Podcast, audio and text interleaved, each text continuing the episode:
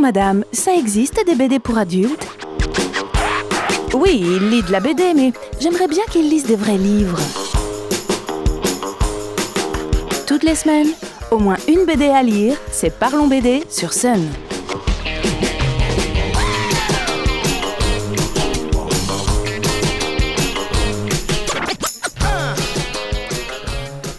Salut les BD Aujourd'hui, place à la BD jeunesse.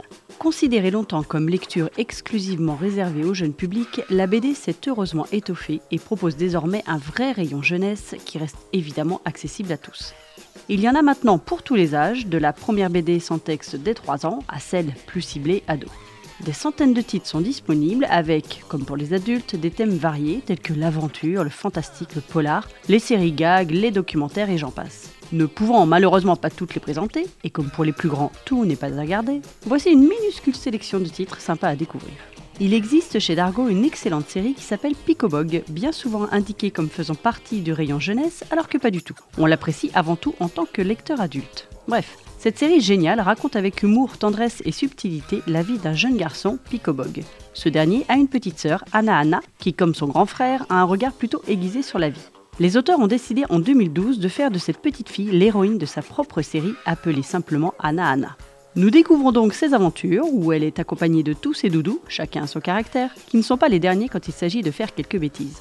Destinée à un tout jeune public et publiée dans un format à l'italienne, Anna Anna est un mix entre la BD et l'album jeunesse. On peut donc facilement le lire à l'enfant, qui peut lui-même le lire aisément quand il l'a appris. Sous sa grosse tignasse blonde et son franc-parler, Anna Anna reste une gamine adorable et pleine de vie qu'on adore entendre exposer ses idées à toute sa troupe hétéroclite. À lire autant que Picobog. Les éditions Bayard, avec leur catalogue BD Kids, ont aussi de super collections. Ce sont eux qui ont répandu le format A5 souple, genre Tom Tom et Nana, qui cartonne maintenant.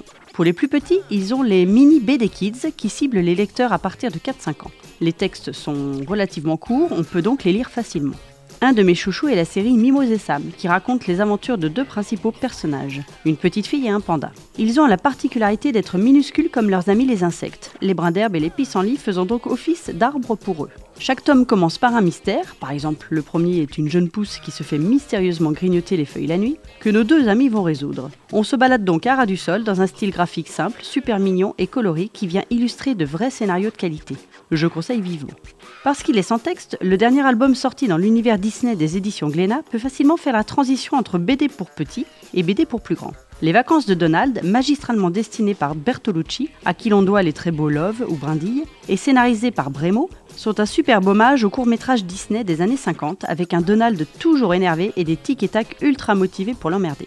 Notre canard souhaite partir à la campagne prendre du repos loin du tumulte de la ville, mais ses gaffes vont vite faire de son séjour un enfer. L'album étant muet, il peut se lire très tôt, il repose sur des gags visuels, mais on peut aussi l'apprécier plus tard grâce à la qualité et la précision du dessin. Une BD qui ira rejoindre les meilleurs titres de cette série des Mickey et Donald vus par chez Glénat. En première lecture, j'aime conseiller la série Tibetatum, toujours chez Glénat d'ailleurs, dessinée par Bannister et scénarisée et mise en couleur par Grimaldi. J'adore cette série. On y retrouve Tib, un petit garçon vivant au temple des hommes des cavernes, qui a une tache de naissance sur l'œil. Ce n'est parfois pas facile à vivre d'être différent. Un jour, il rencontre Tatum, sorte de dinosaure, ouais, on est d'accord, ça ne respecte pas du tout l'évolution, qui rappelle un peu le tyrannosaure et qui a lui aussi une belle petite tache autour d'un œil. Coup de foudre entre les deux. Mais Tib va bien avoir du mal à présenter son nouveau copain qui passe son temps à se planquer dès que la tribu pointe son nez. Construite sous forme de gag mais avec un fil rouge tout le long de l'album, cette série aborde avec beaucoup d'humour les thèmes de la différence et de l'amitié et le dessin rond et dynamique de Bannister est parfait. En 2012 est sorti un petit électron libre dans le rayon BD jeunesse qui est devenu depuis un vrai phénomène. Mortel Adèle.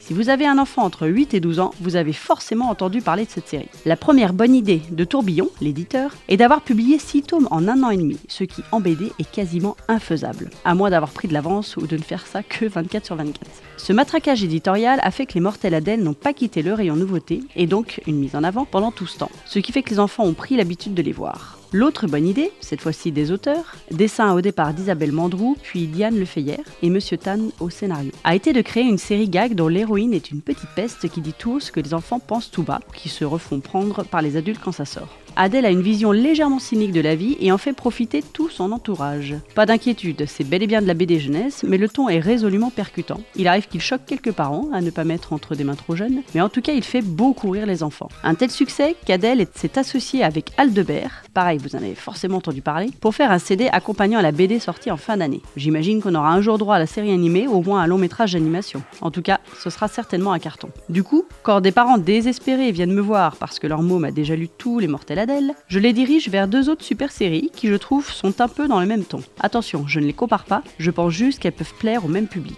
Sortie chez Ozu BD dans le même format que Mortel Adèle, Migali, du nom de son héroïne, est une série gag se passant dans un royaume fantastique, gouverné par une famille araignée, très humanisée. La jeune princesse possède donc plusieurs paires de bras et a trop hâte de faire sa rentrée dans la prestigieuse Académie royale, où elle ne va pas passer inaperçue. Non pas à cause de son physique, mais bien par son caractère turbulent. Dessinée par Fabien Octo-Lambert et scénarisée par Alexandre Arlen, Migali est une série efficace et rigolote que je préfère graphiquement à Adèle et qui s'installera durablement dans le rayon jeunesse, je l'espère. J'aime aussi conseiller une euh, série BD sortie maintenant il y a quelques années, mais qui reste intemporelle et que j'adore. Le Roi Catastrophe aux éditions Delcourt. C'est Fabrice Parme qui est au dessin et le prolifique Lewis Trondheim au scénario. Ensemble, ils donnent vie au prince Adalbert et lui font vivre trois aventures dans chaque album. Adalbert est maître en son royaume, il est hyper riche, il a une flopée de gens à son service qui doivent se plier à ses moindres caprices. Et des caprices, il en a, beaucoup. Adalbert veut toujours plus, et surtout plus que son sale cousin Romeric ou que sa voisine Hildegonde. Il est colérique, exigeant, une tête à claque, et il a malheureusement beaucoup d'imagination pour obtenir ce qu'il veut. C'est donc l'enfer de vivre à son service. Mais Adalbert reste un gosse et se prend quelquefois des revers de médaille bien mérités, ce qui ne l'empêche pas de recommencer. Déjà graphiquement, il y a une vraie originalité. Parme sort des codes classiques de la BD et met les cadres des cases à la poubelle, ce qui donne une belle légèreté au dessin, cependant très détaillé et stylisé. Et le format 3 histoires courtes est parfait aussi. Ça donne du rythme à la lecture et ça permet de découvrir tout l'univers d'Adalbert en un album. Il y en a neuf. Et enfin, il y a le ton employé par les auteurs qui font volontairement de l'humour avec plusieurs degrés de lecture, ce qui fait que je conseille cette série dès 7-8 ans, plutôt bon lecteur, et jusqu'au début du collège. Le top. J'espère que tout ça vous donne envie de fourrer votre nez dans le rayon jeunesse, qui est d'une grande richesse et pas que pour les enfants. Sur ces bons conseils, je vous laisse avec la chronique Livre comme l'air et à bientôt sur Sun. Parlons BD tous les lundis à 17h15 sur Sun.